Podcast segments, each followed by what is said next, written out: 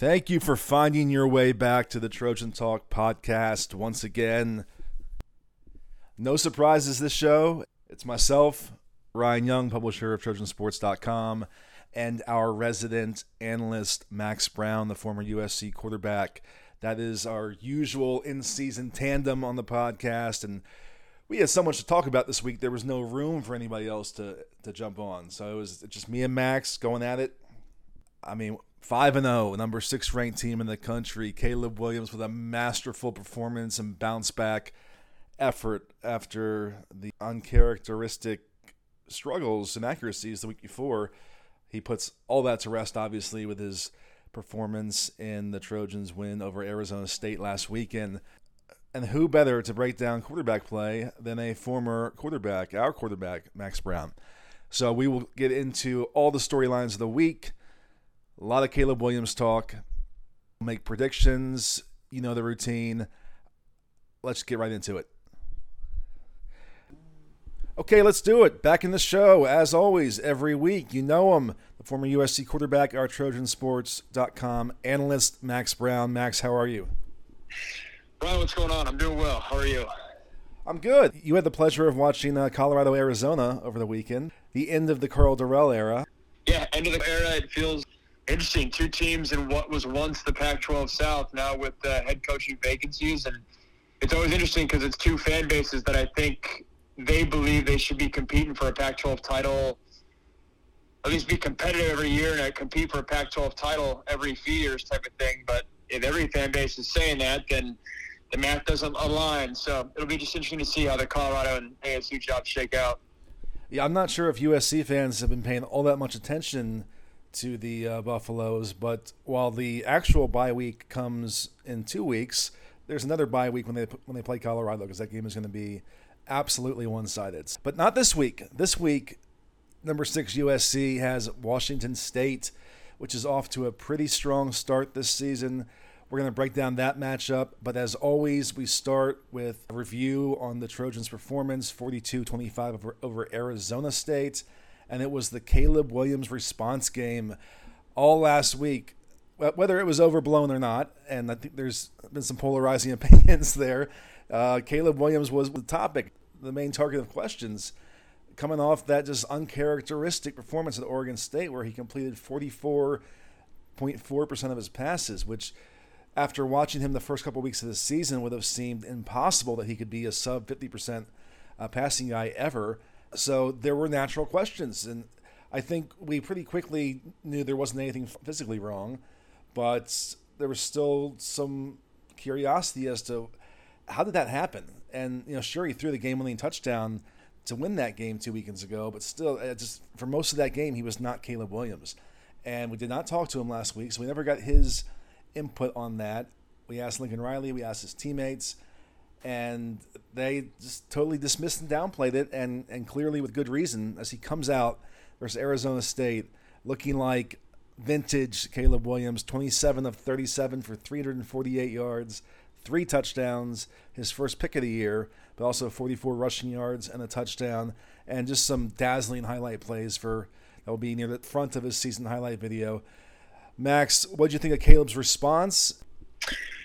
What jumped out to me is the the mobility.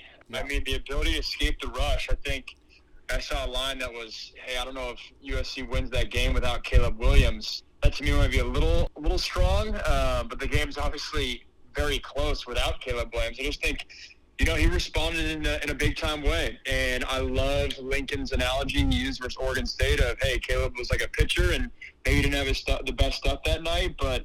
You know, the next week has that mentality and uh, and responds. But no, his legs uh, jumped out uh, to me. I, think for me, it, it's it's funny because when you look at the past, what three quarterbacks for USC, you got you got Kedon Slovis, JT Daniels, and Sam Darnold, and JT and Kedon had their moments where they were really good, but you get the sense similar to how Darnold was at USC, where I mean, your quarterback's not just really good or not just executing the offense, but can make big time plays outside of the offense. That's what Caleb Williams is doing. That's what Sam did at SC. That's what Caleb Williams is doing, and uh, I, I was guilty of it as well. But just thinking that, hey, maybe Caleb Williams is just a byproduct of his play caller and the scheme that you know, um, Lincoln Riley has and the receivers that he has, but he's showing now that it's more than just the scheme. It's more than just having the Biletnikoff Award winner outside and having five star receivers to, to throw to, or I guess a five star receiver to throw to. I mean, this dude's special. He's showing it, and I mean, you can make the argument that he's he's right up there in the in, in the in the top tier of, of any quarterback in the uh, in the country. Yeah, his his best version, I think, has to be as good as anybody that's out there. I can't when he's on top of his game. I can't imagine anyone is more dynamic or brings more to the table. Now we'll see how often he gets there this season. Obviously, this came against a a bad Arizona State team that has, has lost every one of its FBS games this year uh, fired his coach, obviously, and had been really reeling. Had lost to Eastern Michigan. So different circumstances than going on the road against Oregon State. And I'm not detracting from the performance at all. It was an amazing performance, great response. But, you know, I think we'll just keep tracking it as the season goes along. And if he can play like this against uh, Washington State or Utah, then I think maybe he's really firmly in that Heisman conversation again. I haven't been tracking the overall Heisman picture. It's kind of early, but that was a Heisman performance to me over the weekend just because it was so visually impressive. I mean, we'll go through a bunch of his plays, but the one that I just cannot get over is the the pocket collapses in the end zone. He's in peril for his safety, and he has the presence of mind to jump and throw a pass to the sideline for a first down to Jordan Addison. I mean, eh, I talked to several players today about that, and I asked Jonah Monheim I said, "What was it like watching that playback in film?" And he goes, "You know, we take it for granted in the flow of the game. Like, obviously, he's blocking, he's not watching Caleb what he's doing. He goes, I." I just thought, okay, great, we got a first down somehow. Let's let's keep going. And then I watched it on film. I said, oh my god, he actually did that, and and that was my reaction too. It's, I don't know how many quarterbacks could do that. Have you seen him play like that before? I have not, um, and it was wild. I mean, we got our we got our favorite breakdown or favorite play segment to break down, and I, I almost went there. It's funny because I think it's an incredible play. I think it shows the trust that he had in, in Jordan Addison to come down with it. But if I'm that DB, if I'm that DB coach, I'm like, guys, come on now, we gotta, we gotta, we gotta do something there. But credit a playmaker for making a play. That's what Caleb Williams did. Yeah. So I mean, that alone deserved to be on every highlight show of the night, but he had a bunch of plays throughout the game and, and, a bunch of great throws. Great third down pass to Brendan Rice. That was another one of those missile shots, if I'm recalling the receiver correctly on that one. Just looked like himself again. And then the scrambling is what I want to get to next. He really does just have this next level ability to elude and evade pass rushers in the pocket. And I think it's really maybe covered up – how much he's been under pressure this season, and and we've talked before. Maybe some of that is also his fault for holding the ball too long, but he just seems so confident in his ability that I don't care who's coming or which way they're coming from. I can get around them and get out of this. Again, n- not to keep going to the to the max with, with with everything here, but who else in the country do you put in that conversation of guys that are just that incredible in dancing in the pocket and, and escaping trouble and getting out and making plays happen like he does? Yeah, to me, it's Bryce Young. I mean, th- that's what I when I was hesitating when I said, uh, you know, he's in that top tier rather than the, the, the top guy because I think Bryce Young is in that conversation. I think it's it's different, right? He's more slight. I think he's probably a bit more quick twitch and a little bit less uh, stocky, so to speak. But I put those guys in, in, or him in that category. I'm trying to think who else is out there in terms of strictly the mobility. I mean, it's hard to find that combination because – most of dual threat guys in college, right? Like you're preparing for them as if they are a runner in some capacity. Yeah. I don't think coaches are, you know, allocating resources to Caleb's legs because you don't have the luxury to do that because his arm is so good, right? Like it's the Russell Wilson factor, right? I mean, I don't think many NFL defensive coordinators, when Russell was really running the rock, were truly allocating resources to Russell Wilson running. Maybe a spy here and there, but it was no, he's so good with his arm. We have to respect everything in the pass game but if he beats us with his legs, like, all right, we just got to make we got to make do. And it feels like that's how defensive coordinators are against Caleb Williams, which is what makes his running game so effective because it's not something that you can, uh, you know, totally game plan for because there's so many different ways to beat you. It's a great point, and I don't know what the actual breakdown is. I have to, have to go back and look, but it seems from what Lincoln Riley has told us and what Caleb has told us that there aren't a whole lot of design run plays for him. There, there are some, But but these are mostly reactions and, and, and creations on his part. In an ideal game for him, he wouldn't do any of that. He'd have a clean pocket and make throws all day, but he can do that. It just adds to the to the repertoire. And so, you know, after the game, of course, it was it was more questions about how Caleb worked through his struggles the previous week and got back on track, this and that. And you could just tell that Lincoln Riley had reached his his uh, tolerance level with those questions, and and he just laughed and he goes, like it wasn't ever a doubt or concern for me at all. Like he's a great player. Great players usually don't have two bad games in a row. Like it wasn't even a thought. That means you let up easy on me because I kind of asked a similar question Monday night, and I had not seen the post game presser. So good on you, Lincoln Riley, for not making me uh, feel bad about myself. He's always respectful and polite in answering questions, but I could just tell from his reaction, the laugh, and just like like guys, like it wasn't ever a concern that he was amused or or not amused by the volume of questions about Caleb Williams over the last week. As I said last week, like if this team had more going wrong for it, then maybe there wouldn't have been that focus. But it's it's been clicking in so many ways that whenever there's any any little thing uh, off track, it's it becomes a storyline. So it probably was overblown, but it, it gave us a lot of father for the last week, and he certainly uh, answered all the questions on the field with his play. Which brings us to our favorite weekly segment, Max Brown's favorite Lincoln Riley play call of the week. Max, the stage is yours. What do you have this week? There we go. Yeah, I actually got a Lincoln Riley play call. Uh, if we got the time, I got an Alex Grinch play call too. Oh. Love to, uh, love to showcase that. Love it. that yeah, that, that, jumped out at me. But no, I mean the play that was phenomenal this week, and it, it's funny two throws stuck out to me. One was another hole shot um, by Caleb Williams. The hole shot is when you drive what could be a vertical route. Caleb Williams drives the ball in between the safety and the corner on the sideline. He's done it like four times this year. To me, that's one of the hardest throws as a quarterback that you can make. Just takes a ton of confidence, a ton of arm strength, accuracy, timing, the whole deal. He did it again this week, which those are the NFL level throws. But the, the, the play that jumped, me, jumped out to me was late in the first quarter. Uh, game was tied. Caleb Williams is rolling out to his right in the end zone and, and finds Mario Williams, and he's throwing across his body. He's basically fading towards the USC sideline with the defensive lineman in front of his face. And it's impressive for a few reasons. It's one impressive because – you know, the confidence to even make that throw, the arm strength to make sure the ball gets there. I mean, that's if it's not Caleb Williams, you might be saying, "Oh, it's a bad decision," right? He's he's somewhat thrown across his body. You never know how those defensive backs are, are trailing towards the football in that direction, like a backside safety or something like that.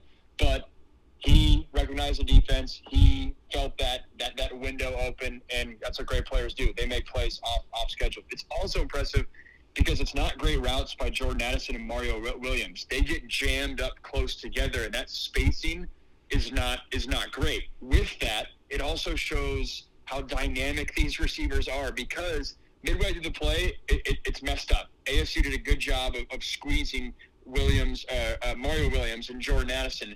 But credit Mario Williams, he, he basically just kind of fits in that that empty zone at the C where USC is in the end zone, and to me, if we rewind like two months, I wasn't sure. Oh, is Mario Williams is he going to be a true slot receiver? Is he going to be asked to be on the outside? And the answer has been yes. He is our slot receiver, and it's plays like this where he's finding that empty zone, Wes Welker like, that you know help make plays. It's not always going to be perfect. So yes, Caleb Williams going to play, but Mario Williams found that vacated zone as well. And then the other side is when you line up Jordan Addison and Mario Williams on the same side even though Mario Williams is a big time threat, teams are going to focus on Jordan Addison, and I think that's what happened with ASU. Is they did a good job initially.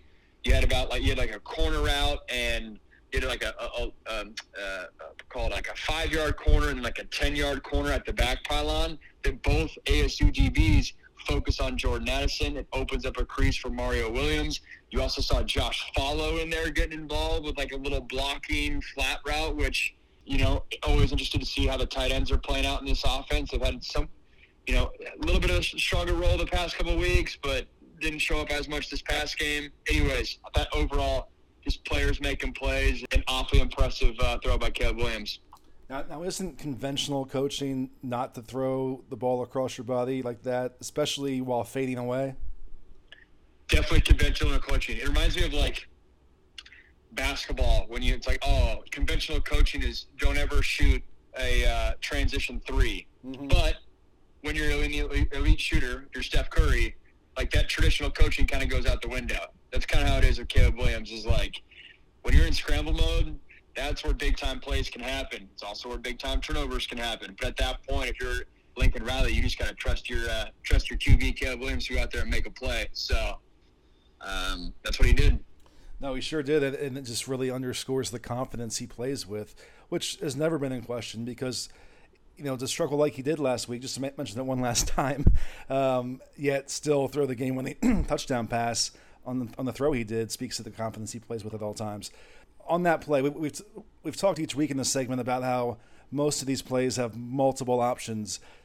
Was that the, the option number one? You think, or was was there any part in there for him to actually run with the ball if there was a hole because he was rolling out to his right? Was was Addison option two, three? What do you think? Yeah, I view it as 1A, 1B, Addison to uh, Mario Williams. I'm sure that's how they teach it too. So it's 1A, 1B in terms of you, are trying to high low one defender, that corner for ASU. We talked about ASU did a good job of bunching up those guys, so you're not able to high low the corner. So it's 1A, 1B. I'm actually not sure. I think Josh Falo is supposed to block on this play and does not execute that because he's caught in this awkward zone of like, oh, I was supposed to block the D end. Oh, the D end beat me. So then now I'm gonna like roll, go out in a route. That's kind of the vibe that I got. um, not totally sure there, but assuming okay, let's give him the benefit of the doubt. Assuming that's supposed to be a route, then Josh Falo would be two. Um, and then the last option, and this is coached without a without a doubt. If you're on the left hash and you call a roll out right, the third option is to run. I don't care if you're me back there as a pocket passer, dude, or you're mobile like uh, like Caleb Williams, that third option, especially in the red zone, is to run, and it's because all right, you're high lowing that flat defender, that corner. Well, if he goes with the receiver, hypothetically, there could be a vacated zone there for your legs to run. So, without a doubt, that's a big factor for a play call like this, and it's also a big factor of why it's a left hash play call. This is a right hash play call it's much harder for a quarterback to roll out to his left and continue to run and have that be a viable option. Yeah. Because this is a left hash call makes uh, makes a lot more sense. Good stuff. Save your uh, Alex Grinch play for our defensive talk in a little bit, but I look forward to it. Um, with Caleb, I just I probably should have mentioned this when we were talking about his mobility, but I had a conversation with another reporter the day after the game, and his comment to me really resonated with me. And he goes, "I think I'm convinced now that college teams should really just prioritize recruiting mobile mobile quarterbacks." And that had been a talking point for fans the last few years with, with JT Daniels. With I thought Kedon moved around decent enough, but he wasn't a dual threat. And we just kept hearing they've got to have a running quarterback in there. That's, that's why the Jack Sears debate emerged three years ago because of his mobility. And I always just said, I mean, ultimately the most important thing is how you throw the ball. So I would, I would want the best passer regardless of his mobility. But like my my colleague said, I, I, I kind of start to see it now how much Caleb's escapability elevates the offense and raises the floor for this offense because he can just erase so many mistakes. So that's I'm kind of rethinking my thought on that.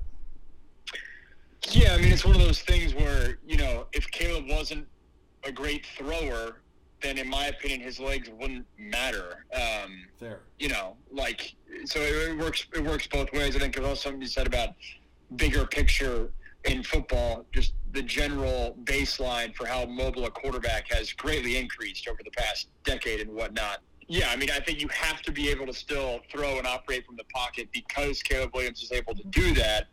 That's what opens up, you know, the ability for his legs to be a factor versus if he couldn't throw and ASU was stacking the box, I guarantee his legs would not be nearly as uh, as effective. Okay, that's, that's, a great counterpoint, and you're basically describing Emory Jones on the other side, whose, whose best skill is running the ball, and he's had a, a, pretty limited career. He's he can make a good pass every now and then, but his consistency is is his drawback. And uh, yeah, I think that's basically the alternate version of what we just talked about. So maybe the conclusion is that if you can recruit a Caleb Williams, you do it. yeah, no, exactly. But I mean, gone are the days of USC recruiting guys like me. I think that's uh, that's that's a fair statement. I mean, a decade ago, pocket passer, right? Guys like myself and Matt Leinart was much better than I ever was, but I, I don't think I don't think a guy like Matt Leinart gets recruited to SC now. That might be a hot take, but uh, I really don't think so. And I think he would probably tell you the same thing. It's just a different different era of football. I actually saw Mark Sanchez say that on a podcast the other day, and, and Sanchez was more athletic than than both of us. Um, but it's just the base, like I said, the baseline of how mobile you need to be in this day and age as a quarterback is just it's just increased. And it's a byproduct of guys in, in youth football that you know may have once played receiver because of the offensive scheme they were in. Now you know quarterbacks more uh, more enticing because of the guys they're they're watching on Sunday and whatnot. So yeah, I think Lincoln Riley. I mean, he's always done that, right, for the guys that he's recruited. But it's just a a, new era and a, a, a more exciting one for sure. Last point on Caleb Williams, and I'm going to mention this because the impressive part, the significance to me, is not that, they threw a pick, but that it took five games for him to throw a pick. That's that's pretty damn impressive. Uh, it looked like a miscommunication. He said that he wasn't in sync with Addison on the play. I have to see it again. I only watched it the one time, but it felt like Addison never even turned around for that ball.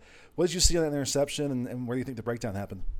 I think the breakdown happened because either, yeah, I mean, Caleb pre played the play in his mind. So in that scenario, when your receiver's running a fade, there's really three things that can play out. It can be an over the shoulder ball, right? Like a little level two ball. It can be it can be a back shoulder ball, or it can be, you know, like somewhere in between. Like, you know, it's either on your on your back hip, go get it right behind his head, or over the shoulder. And I think it was just either Caleb pre-playing the play in his mind, or he saw a certain release out, out at the start and thought he could back shoulder it rather than over the top. And Jordan Addison thought the other way, and it, that's why it looks like a terrible pick. Like, oh, what are you doing? But that miscommunication is a result of, of why something like that happens. And I think I, I loved Caleb's answer afterwards. He's like, you know, it's football. Things like that happen. Um, for every time that you get it right, there's going to be times where you don't. And that whole back shoulder versus over the top, that's how I read that of all. They just, you know, kind of a brain fart, so to speak. But uh, it's happened. I've been uh, I've been there before. Yeah, makes sense. And and to take it even further, that was the first team turnover of the season. So we, we it is remarkable. We, we talked about all the turnovers they're forcing. To not have one until the fifth game just speaks to how well organized this team is compared to where where it was before. So we don't have to belabor that. But another stat, uh, another stat that shows that too is the uh, third down conversions as well. Yeah. I mean, to only have what was it nine drives in the game, or like it was, it was something or 10 drives in the game. It was something really, really small. That is not a lot of drives in the game. And to be eight for nine on third down, the highest percentage since 1996 in the Pac-12. That's remarkable for baseline for, for folks. I believe when I played at SC, we had 35% was kind of average. If you were 50% in the game, that's winning football.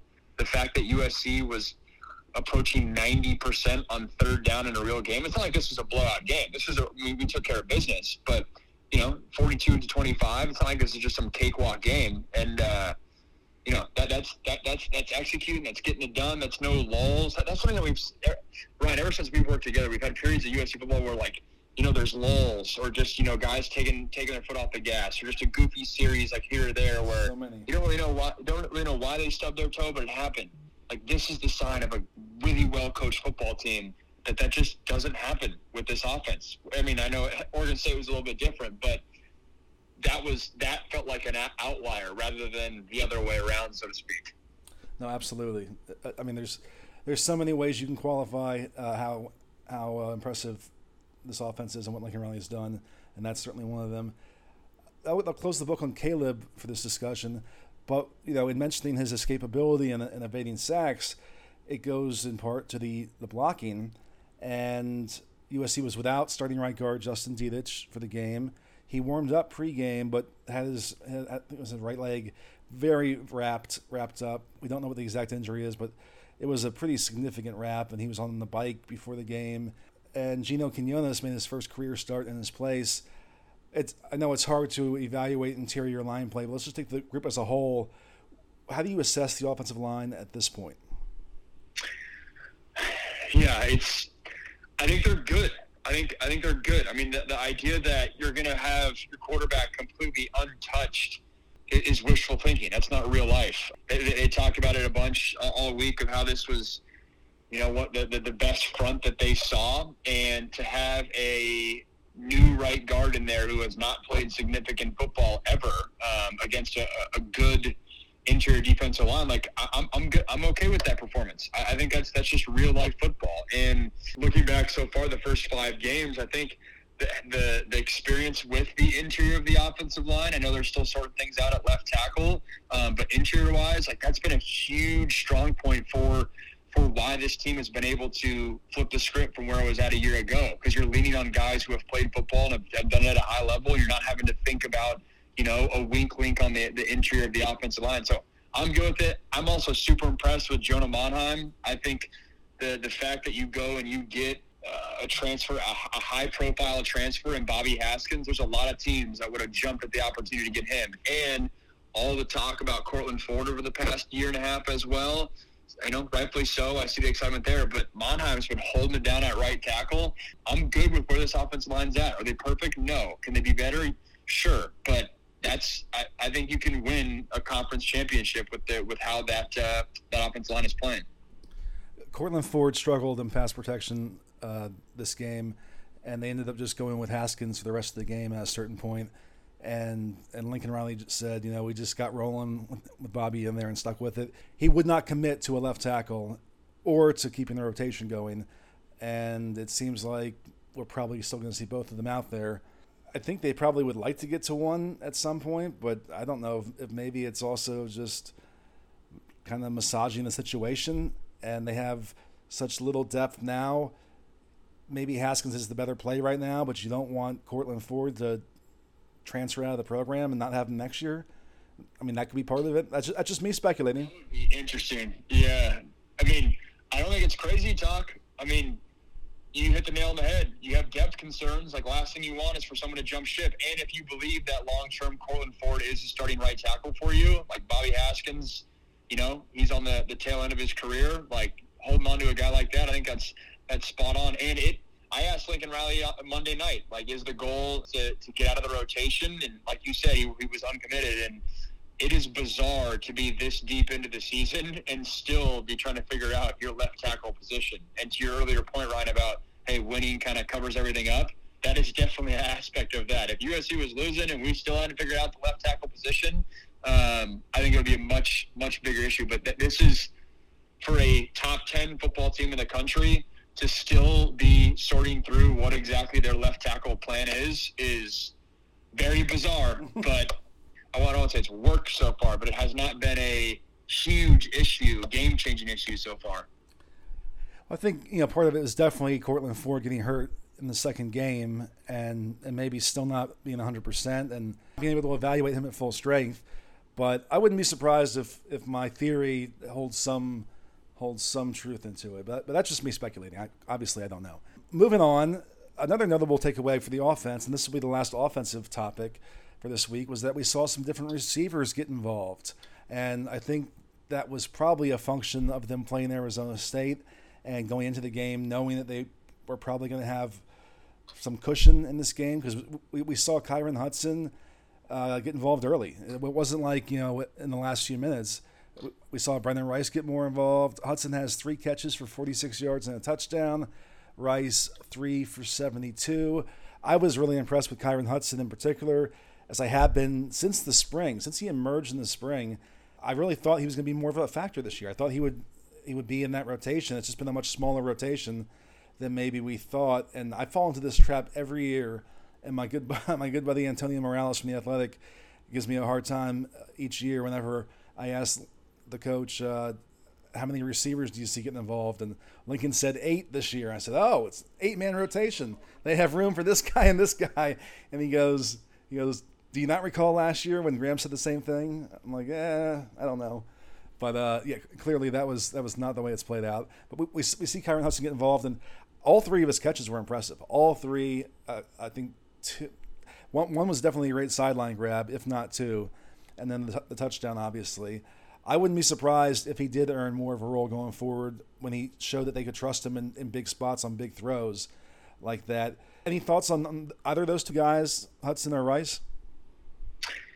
Uh, my, my thought is is more big picture. I think one, obviously, it shows how talented this room is, but I also think, you know, in, in years past when we would hear a Graham Harrell or a Clay Helton say that, you you you viewed that comment as, oh, they're going to have eight strong or whatever. You viewed it as almost kind of to our earlier point about them massaging that room, so to speak, and not wanting guys to transfer and always feel like they're like one play away or have some sort of role or whatnot.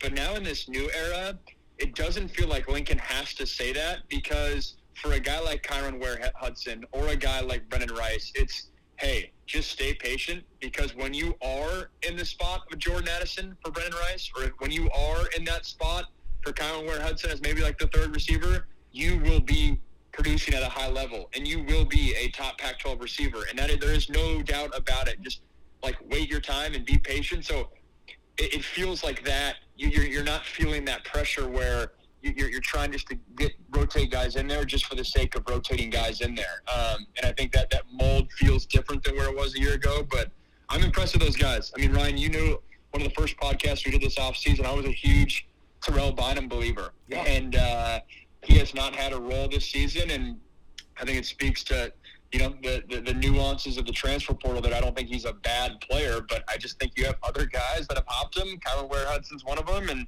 um, it'll be exciting to see in the years to come. As uh, I think he's going to be a tough guy to uh, to pass up, even if they go get some uh, some big time recruits. It's an interesting point you make because I definitely see that perspective.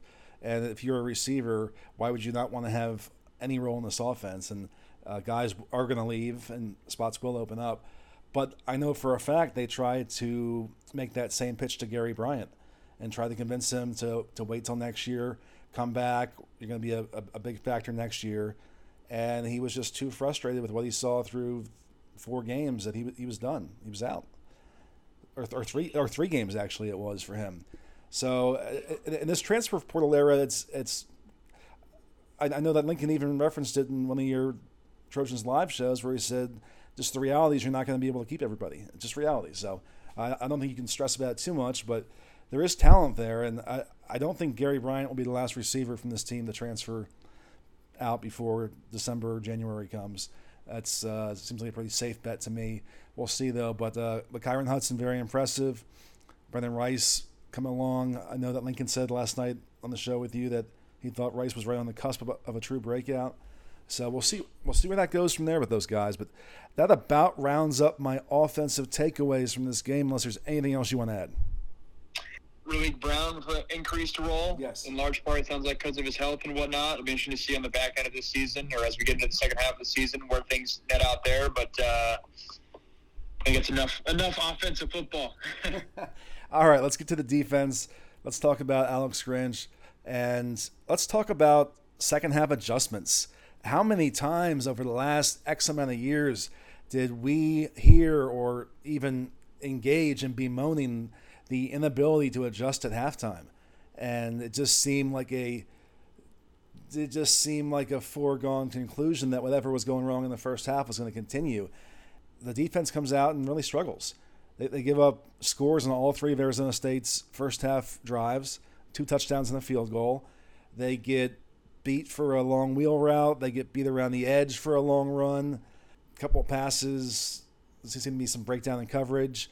And it was really a discouraging first half. And then they come out after halftime and force three straight punts, allow. Uh, it was either 14 yards in 11 plays or 11 yards in 14 plays in the third quarter to really set the tone for USC to pull, pull away in this game. And I don't think you can look at that and say that that just happened. I think that was clearly a second half adjustment of some kind. I'm not a defensive coach, so I can't point to you and say this is what did differently. We talked to Alex Grinch, and his message at halftime he said was, "We don't have to make the same mistakes we made in the first half again." Like, and it really is in line with his what he's been saying all season is that he, he thinks all of this is very fixable or as he used this word Saturday, elementary, that this is not like very complex stuff that they have to clean up. It's very simple. And I think for the first time, he started, well, he's been very candid with us all year, but I think he started to show a little crack, a little frustration over at Saturday when he was asked, well, what can you do to, to get past that and, and clean up that so it doesn't happen in the first half? And he said, yeah, coach better. Then he said, I think we're actually pretty good coaches around here. I think we got a good linebackers coach. I think our safeties coach, I know him. It's Grinch. I think we got a good a good coordinator. I like the guy. He's got a coach better. Also Grinch. And I, I think what he was saying is basically we have drilled this home every week and in this present moment, I don't know what else we have to say or do to get the message through. That's kind of the, the takeaway I got. He continued and said, Who's got the B gap? Well, we don't design a defense that doesn't have someone there. And so you got to do a better job either teaching it or not recommending that certain things get executed that way. So I, I sense a little bit of frustration coming out in him, which is which is good because overall it was not a bad defensive game. When you look at the final numbers, you look at the second half shutdown, and I just I'll keep saying that this defense seems so far advanced from where it was last year to me to the eye test, but he is clearly not satisfied, and I think all USC fans kind of like that response. Yeah, no, I think uh, it speaks to the, the, the the new standard that's being set. And your point about halftime adjustments, I I don't even know how much of it was truly X's and O's, and it was more mentality. I mean, that was that was the gist I got from Eric Gentry right. in, in his comments was you know, maybe you go out a little flat um, just from a psychological component in the first half, knowing it's Arizona State, knowing that, you know, we're we're feeling good about ourselves and, and, and you're laying off the gas a little bit and, going into the second half, you're like, that's not the standard of the type of football that we want to play, which maybe in years past that was even if you said it, even if you said, oh, that's not the standard, that's not the USC standard, internally, maybe you didn't truly believe that. And I think guys are now there. But the point about elementary and whatnot uh, – two things come out to me. One, it, it, it's saying from Alex Grinch's point of view that he knows he has the talent there. Um, like you, you, can go out and make the play. Versus at Washington State, maybe he's not saying elementary because he knows that he's at a talent deficiency oftentimes when he's lining up. So effort only gets you so far. But at the end of the day, if you don't have the talent, you can't make that play. For USC, he's probably looking at his linebackers, his safeties, his corners, defensive ends, and you know what? We do have the talent. We should expect to make that play the one of the first touchdowns for ASU was just a blown coverage right there. I'm sure they rep that play a bunch. It's just a matter of executing or whatnot. And it'll be interesting to see, like the whole gap integrity thing, like that. That that's funny because that's not a talent thing. That that's just doing your job, lining up, and sacrificing, you know, your yourself, your role for what that job is. When guys are not having gap integrity, when USC's at their best, it's because you can, you know, the, the, the, solution there is you can bench that guy and you can put the guy in behind him that's going to do his role. And then that is the motivating factor for guys doing their job is because they know if they don't, they're going to get benched. I don't know if USC's defense truly has that depth to really be pushing at that competitive level like SC was doing in the absolute heyday, where I don't care how big of a five star you are, if you're not going to line up in the B gap, you cannot play because we have the dude right behind you. I don't think the depth is there at that scale. I still think this defense is doing really good things, but that to me is the next level for this defense that you're able to get into. That would force that uh, whole competition makes everyone better type of type of mindset. It's exactly what we talked about uh, many times already with the offense and, and the blocking, and saying if you don't block, you're not going to play because they, they do have that depth at, at receiver, at running back, and, and they can enforce that and, and say, okay you, you were a top 100 prospect, but you're not blocking as well as this guy. I'm sorry, you're not going to play. And that's not about anybody specifically. I, am just you know generalizing that there. But uh, no, it's a great point, and I think that the way recruiting is going right now, and some of the talent they have lined up on the defensive side, I think they're going to fix that depth problem pretty quickly. I also, again, I'll keep reiterating it. I would expect double-digit transfers to come in again this offseason. So I think that they will address that and, and fix that pretty quickly. But let's go over the stats for the defense, just where they are nationally through five games. They ranked 57th in total defense at 358.6 yards per game. It's respectable, uh, definitely better than where it was.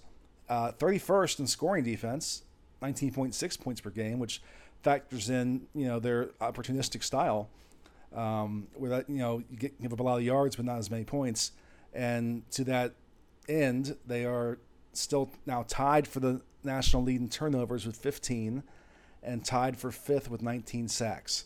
So there's a lot to like here. I should uh, I should add in a note. We talked to Nick Figueroa on Tuesday, and I asked him uh, just about the, the, turnover mindset of this team, and, it, and, he corrected me. He goes, "Actually, we call them takeaways because it's it's uh, it's an active move by us to do that." I said, "Oh, okay. Take takeaways are good, but uh, over overall, I."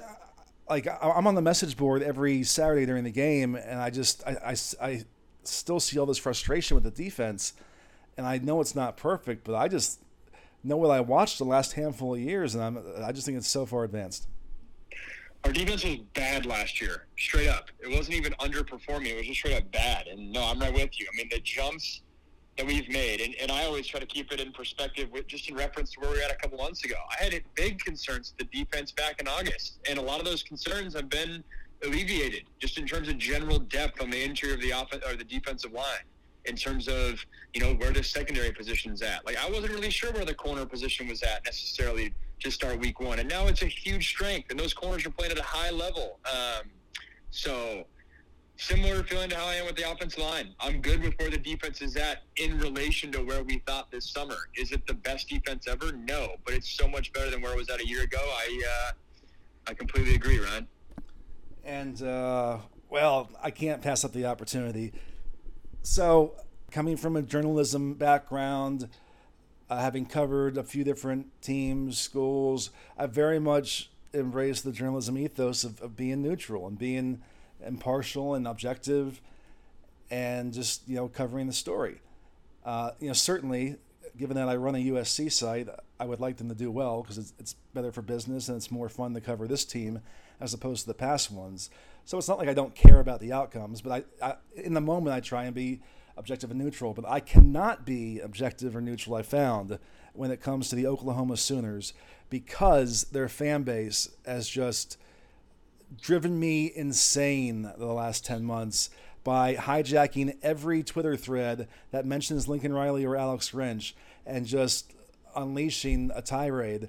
And it's been such an embarrassing display by a fan base that it's it changed my entire opinion of that program. I used to look at them as one of the most respected programs in the country, and I, you know, success results wise, they are history wise, they are, but that fan base just is now the face of it for me, and so I couldn't help but take notice of the blowout loss to TCU.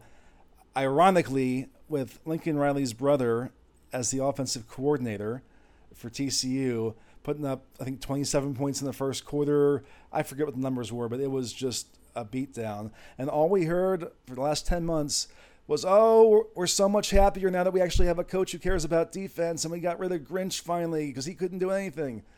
And uh, I don't know. I just part of me, and this is you know nothing against Brent Venables. Seems like a nice guy. Not really against him, but but those fans, those fans deserved a game like that, and I gotta say I kind of enjoyed it. Yeah, the uh, the overlap of uh, Lincoln Riley's little bro shredding the Sooners was something for sure. I'm sure it was interesting watching that game for for him. Um, but yeah, I mean we we definitely won out on that whole deal. I still still feel bad for Sooner fans, but like you said, maybe not handling it the best way. Uh, Twelve months or ten months later. Well, I, I respect your your compassion for them. I do not share it at this point. But uh, living it day to day like you are, so I guess it's a little uh, a little different. Yeah, and and, and you know if if, uh, if, that hadn't been the response from them, there would have been no, no feeling towards them. You know, lifelong fans. They, they would have said, okay, you know, seems like you hired a, a good coach. Best of luck to you. I hope it goes well. But they were just nauseating. Uh, and I think they finally maybe quieted up for a little bit. Last defensive thing I wanted to get to, and then we'll get to your your defensive call of the game. Eric Gentry, and we probably should have talked more about him last week because he was kind of the story last week going against his former team, Arizona State. I did a feature story on him for game day. I talked to his high school coach from Philadelphia and just kind of got some you know perspective. And, and he goes, he's always going to be overlooked and underrated because of his uh, of how slender he is. It's just it's going to happen coming out of high school, like it was, it came down to Virginia and Arizona State for him. So it wasn't like these national powerhouses beating down this guy's door. And he enters the transfer portal after obviously his first season at Arizona State for reasons we know. And his high school coach goes, I get, I get a call from a coach. I won't say who. And the coach goes, Yo, Eric Gentry, need him. Got to have him. We, we, want him here. And uh, Gentry's high school coach goes, Bro, I tried to give him to you a year ago and you, you weren't interested. And I was like, No, no, we just didn't know he could play linebacker. We thought he was a tight end, maybe. Like, the, just the, the, the breakdown and evaluation of what this guy could do uh, by many schools. And then for USC to have this thought that he could be a middle linebacker because again he, he was more of an outside linebacker even last year at arizona state as i understand it i didn't watch any of those games so i don't have a visual recall but that's what i've been told by arizona state people that he was more of an outside linebacker and to put him in middle linebacker lincoln riley basically said we were talking about it very much from an offensive perspective and we said wouldn't it kind of be a waste if we had this you know unique guy with a seven foot one wingspan to only have him taking away half the field when he can be in the middle and maybe take away both sides. And we've seen that. Just the Oregon State game was a great example where his interception, he's just you know playing center in the middle and lunges to his right, you know, uses his full length and gets that interception. The the game sealing pick that he tips, he he goes back and he's he's deep in the coverage now and leaps up and gets his hand on it so Max Williams can pick it up. What I want to ask you, Max, is from an offensive perspective, a quarterback perspective, how frustrating would it be to have an Eric Gentry across the line? It'd be really frustrating because, you know, in a lot of third and long situations, like the matchup is whoever the Mike linebacker is covering. Like when, when tight ends are open and you're seeing like third down – get right past the sticks, turn around, and and and and that tight end, like the whole like Tony Gonzalez, Antonio Gates type routes, like the reason those works is because the worst coverage guy at that point is oftentimes the middle linebacker. For USC, it's not the case. I think it's awesome. I think it's cutting edge having this length in the middle of the field.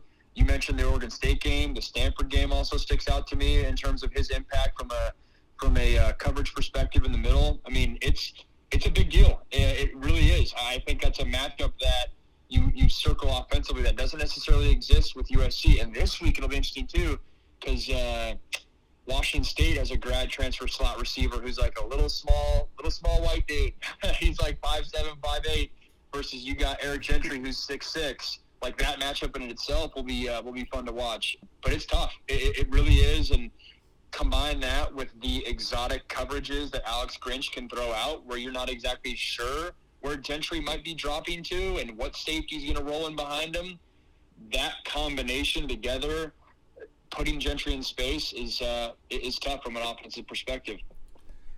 Well, I do want to allow time for the Washington State breakdown, but I'm excited that we have a, a double dose of analysis period from you here, Max. What was your favorite Alex Grinch call? Yeah, it was the Calen Bullock interception, and it jumped out to me. I mean, Gentry had a role in it as well. And it, to me, it, it jumps out because this is a really exotic call from a college defense. And when you watch the presser after the fact and you see uh, Grinch talk about how the team struggled in, in zone coverage, struggled in zone coverage.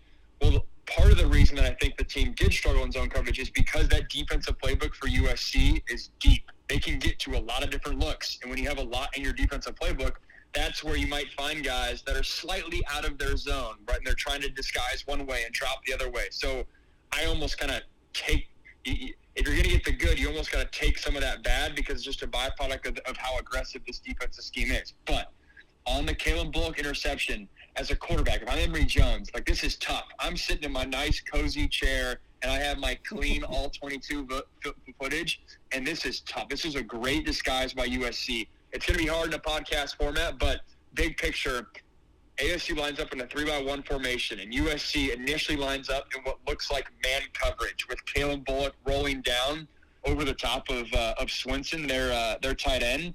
And on the snap of the ball, right as Emory Jones looks down to like go back to the right right in between the center's legs, they rotate coverage and they put the safety that look next to cut. There's three safeties in the game. Um, the safety uh, other side of Bullock, who looks like he's in man coverage. They have him sprint into what is cover two, and they have Bullock, who looks like a man coverage over number three.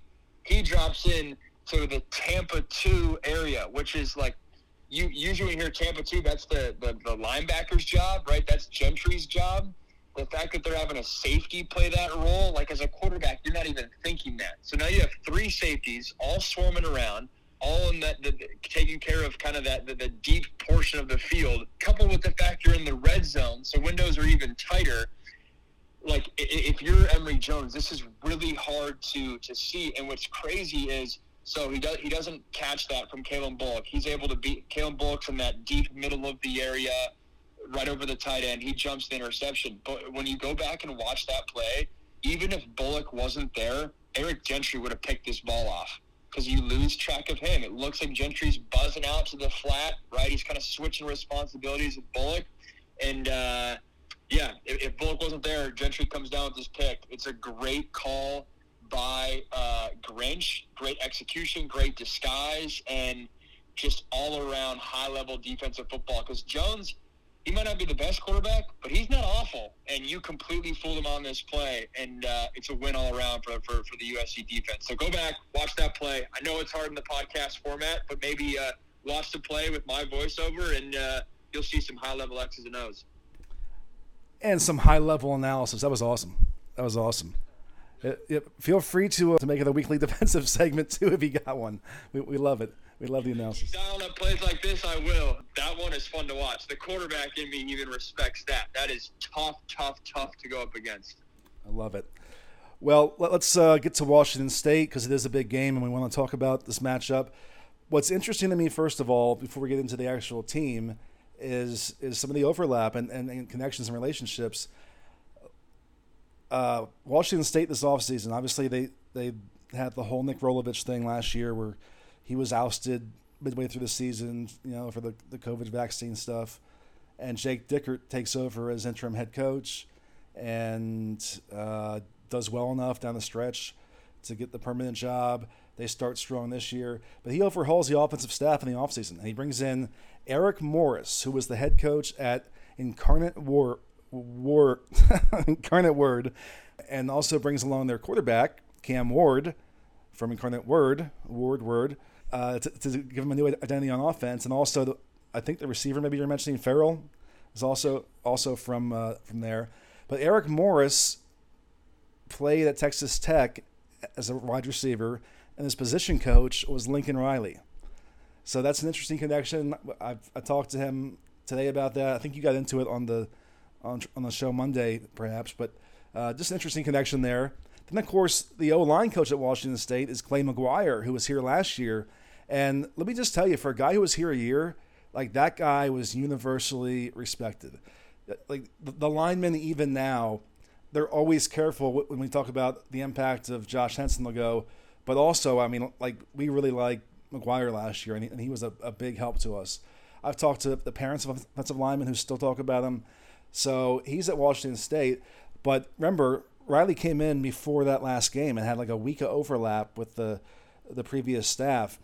And he said today, you know, it's whenever you come to a new place, everyone wants to tell you how things are and and the inside, uh, you know, nitty gritty of the program.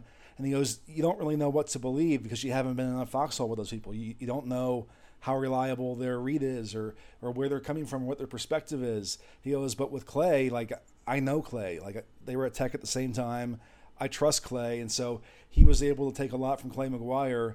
Uh, a lot of input from him on, on kind of what he was inheriting and, and some things about the program. And none of us really f- uh, asked the question, and it's probably not appropriate to ask, but I do wonder, he's mentioned several times how much he respects Clay McGuire and their relationship and their history and that they're good friends. If he was not at all a consideration to be retained on staff, I think ultimately the answer is that Lincoln Riley knew they needed to make a splash in recruiting the offensive line and had to have a big name in that spot to recruit nationally. And that's why they went and pried Henson away from Texas A&M and gave him the offensive coordinator title to help induce him to come. I wonder if there was any consideration about keeping Clay McGuire just because of their relationship. But anyways, interesting connections there. That, that always stands out to me. I like those kind of backstories, and, and, and that this in particular is is a lot of overlap. Yeah, the receiver coach. I don't have my notes in front of me, but uh, Wazoo's receiver coach too was uh, played at Tech, I believe, with Michael Crabtree as well, and uh, Lincoln, I believe, was a GA during that time. So tons of tons of tech and uh, and air raid overlap, which I feel like is the theme nowadays in college football. Yeah. Well, well, let's get into the the Cougars and. The Cougars are four and one. They won their first three games. That included a road win over a then-ranked Wisconsin team, which of course we know now that Wisconsin's maybe not so good, as they already fired their head coach this week. It all led to a showdown in Week Four with Oregon, and Washington State led by 12 with like four minutes left and let that game slip away. Oregon won 44-41. Put up a ton of yards, like just really had their way with Washington State through the air and on the ground. But it's interesting because there's been games where the Cougars have been really good defensively, and they rank really high in the national rankings in terms of tackles for loss. Their linebacker, I'm to mispronounce his first name. I never knew how to say it, but but uh, Dion Henley, Dion Henley, was a guy that, if fans recall, USC really wanted as, a transfer from Nevada. Like that was one of their priority targets, and they really pushed hard for him. He came on a visit, and just kind of surprised everybody by choosing Washington State. And certainly it's paid off for him because he's to, he has real NFL draft stock now where maybe he didn't at Nevada last year. He's been a star for them. He was the conference player of the week uh, two weeks ago. But uh, I will. T- that's, that's where my analysis stops and Max's begins. Max, let, us start with Washington State. What is their identity under Jake Dickert now? Their identity is a complete football team, and it's I don't want to say a defensive led team, but that to me is the biggest difference of hey, we've been used to seeing good Washington State teams up there the past five, seven years under Leach and whatnot. And in large part, it was because you had these really explosive offenses, and then you just had a defense that was going to hang on. That's not the case. This Washington State defense is a good defense. You, you mentioned uh, you mentioned Henley's name, uh, Francisco Mauigoa one of the other linebackers is solid, and they're active up front. Um, actually, I don't want to say active because they've always been active. I think they're skilled up front, which hasn't necessarily been the case. They got uh, Ron Stone Jr. and Brennan Jackson. Uh, Stone Jr. is one of the best pass rushers in the conference. He's number 10.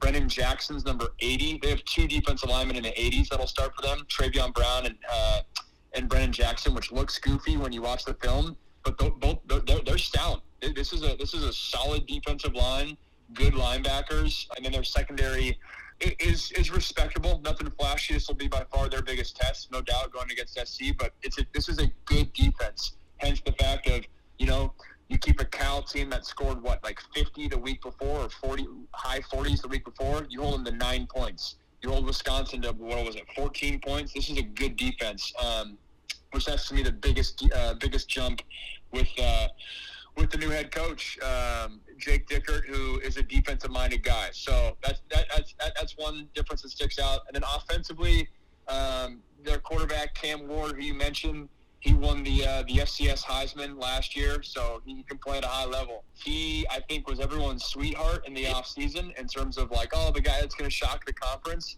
I think those expectations have tempered off. I think you, you've noticed that you know the level of competition has made his game not perfect per se, but he is still a really skilled quarterback. He's got a longer release, so it looks a little goofy. Um, he is mobile. I, he's not he's not uh, absolutely dynamic, but definitely have to respect his legs and uh, he's got great arm strength. So um, Cam Ward's a, is a good quarterback. Their receivers are good. I think uh, kind of par for the course with what we're used to out of Washington State. Donovan Ollie is bigger, and De'Zhaun Stribling. Those are kind of one. Uh, the two outside guys, and then Robert Ferrel, the little slot from Incarnate Word. He does some good things for them. And then Lincoln Victor, the captain, um, he's played a lot of ball for them, and those are kind of their four receivers. Running back wise, they got Nakia Watson, who's just solid. He's not as good as uh, Max, uh, number 21. Yeah, Borghi. Um, he's not as good as him, but but solid there. Uh, all around, this is a good football team. You, you mentioned it. They should be 5 and 0. They're 4 and 1 now. They should be 5 and 0. They let that game against Oregon slip away. If they're 5 and 0, the whole vibe around this game could be a lot different. I think Oregon State, right? They had they had USC and Utah, and they lose back to back. So I feel like you know people have, have, have cooled off of them, but the idea that Oregon State might be better than Washington. I think Washington State's better than Oregon State. So it shows you the caliber of game that USC's walking into. It'll help obviously playing at home, not up in Pullman. But this is a good football team that, that USC's got to come uh, ready to go with. Uh, another thing on Ward, Ward, Ward. I, I, mentioned it earlier that it was a kind of a um, a neat move or an interesting move for Dickert to go. We want to reinvent our offense. Let's get a coordinator and his coach who already have continuity and have them come in and, and, and do their thing.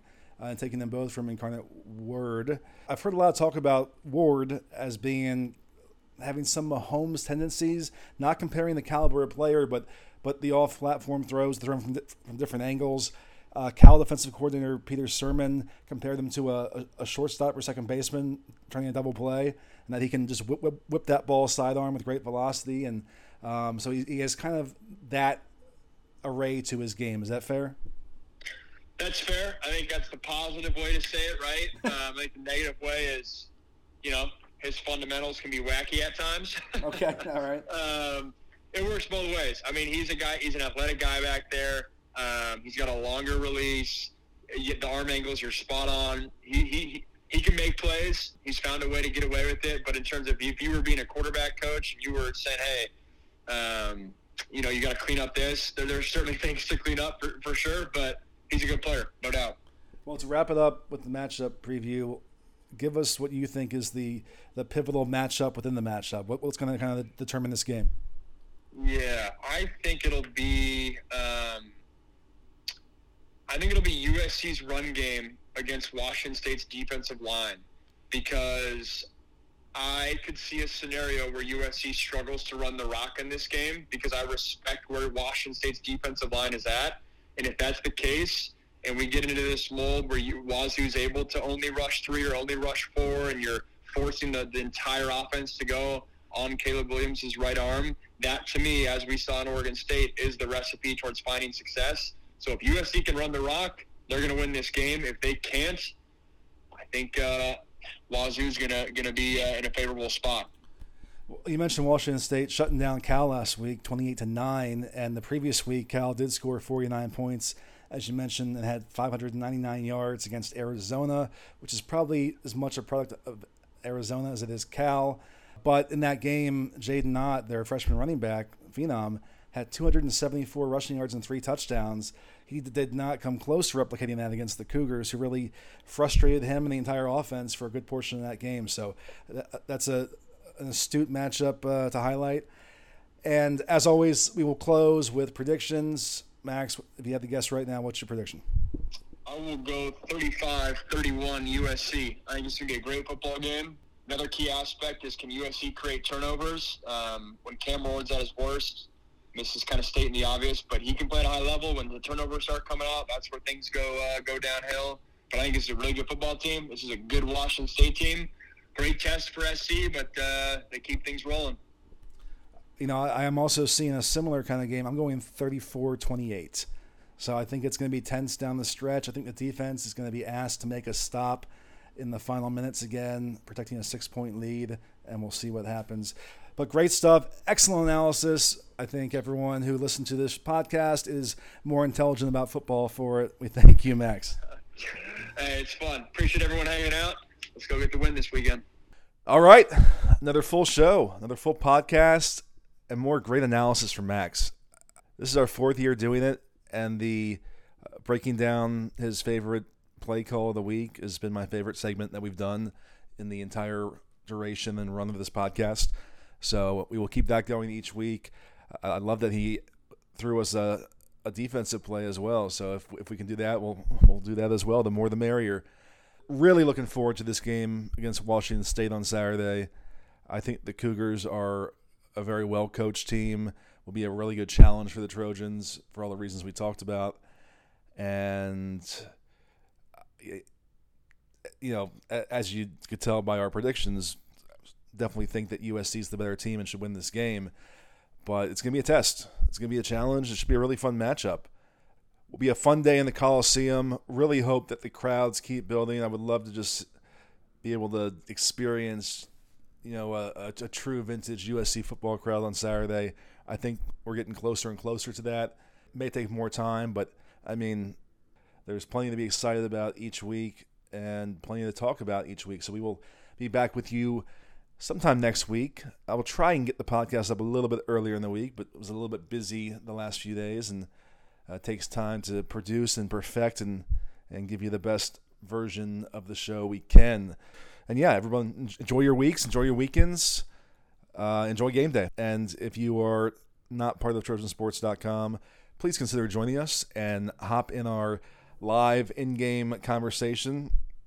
It can get pretty pretty lively in there, pretty fun. I'm in the thread all game long, uh, dropping notes from the stadium pregame, you know, commentary throughout. Would love to have even more people join in with us. Consider subscribing to Trojansports.com and get access to our premium message board as well as all of our content as we load it up each week with stories and some stories you can't find elsewhere. We always try and have some exclusive angles, exclusive features, exclusive reporting. So we uh, want, to give you every reason to feel like you're getting your value from the site. With that, we will see you next week.